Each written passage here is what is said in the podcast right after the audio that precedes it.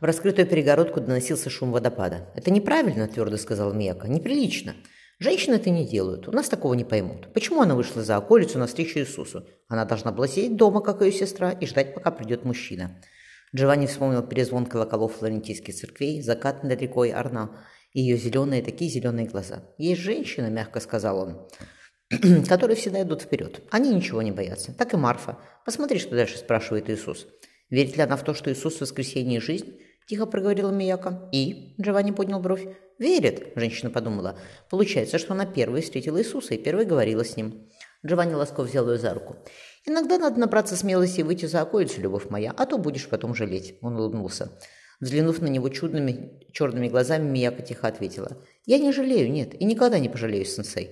Он пристроил ее голову себе на плечо. «Отдохни, а то ты с утра или пишешь, или с едой возишься. Посиди со мной, пожалуйста».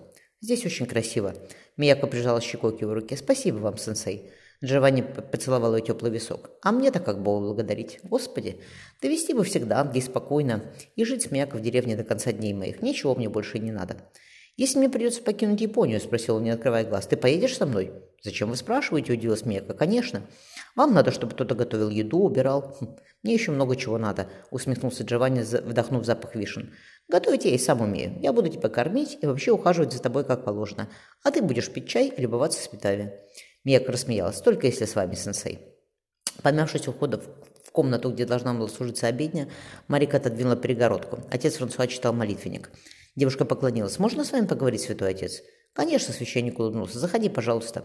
Марика решительно сказала. «Святой отец, я хочу уехать с вами в Нагасаки. Я говорю по-японски, по-японски и по-испански. Я могу переводить, могу учить детей или ухаживать за больными. Я работы не боюсь». Отец Франсуа вздохнул. «Девочка моя, это все хорошо.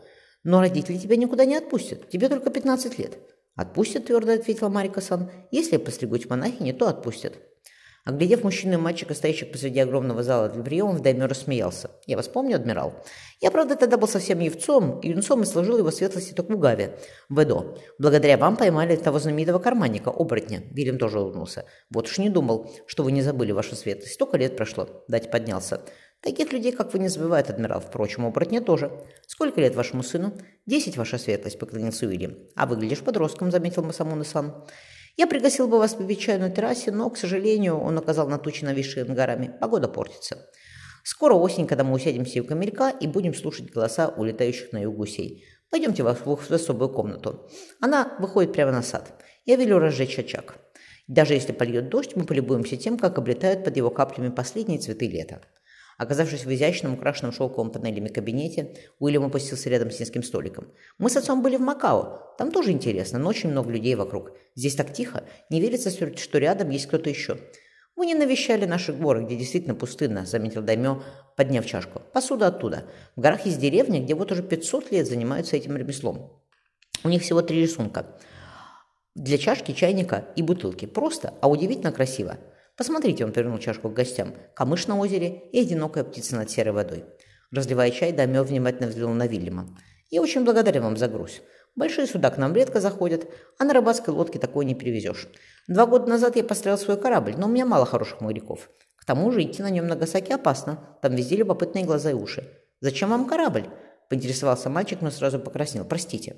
«Ничего», – отмахнулся Даймё. «Я, видите ли, Масамуна-сан легко улыбнулся, живу здесь на севере несколько в отдалении от его светлости будущего Сигуна Токугавы. Иногда он принимает решения, Даймё задумался, с которыми я не согласен. К примеру, те самые ящики, которые вы мне привезли. Потом зайдете в мое казначейство, сами рассчитаются». Вильям кивнул. «Спасибо. Но, ваша светлость, такое опасно хранить в замке. Все же это запрещено законом. А я не храню». Даймё поднял бровь. «Мой начальник охраны Масата-сан, который сейчас к нам присоединится, складывает все в надежное место на всякий случай».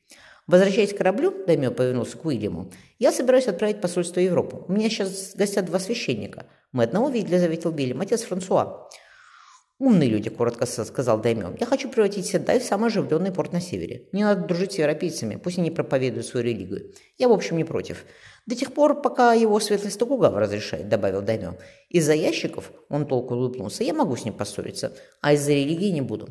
«Мы, ваша светлость, невзначай сказал с Вильям, не проповедуем. Мы только привозим товары». Демё сцепил изящные пальцы с отполированными ногтями. «Видите ли, адмирал?» Он помолчал. «Страну можно завоевать двумя путями. Можно прийти с огнем и мечом, как португальцы в Гоа, как испанцы в Новый Свет. Нам повезло, его светлость пожал плечами. Мы далеко, да и японцы сложные люди, они плохо покоряются мечу. Однако есть и второй путь. Мне рассказывали, что англичане начали торговать с Индией. «Да», — ответил Вильям, — «я сам вожу туда корабли для лондонских купцов». «Скоро Индия станет вашей», — легко заметил Даймё. «Помяните мое слово». «А Япония?» — спросил Уильям. Даймё поднял черный грубовато сделанный чайник. «Он 200 лет в семье и только становится лучше», — промотал его светлость. «Япония никогда никому не подчинится», — заключил он, улыбнувшись.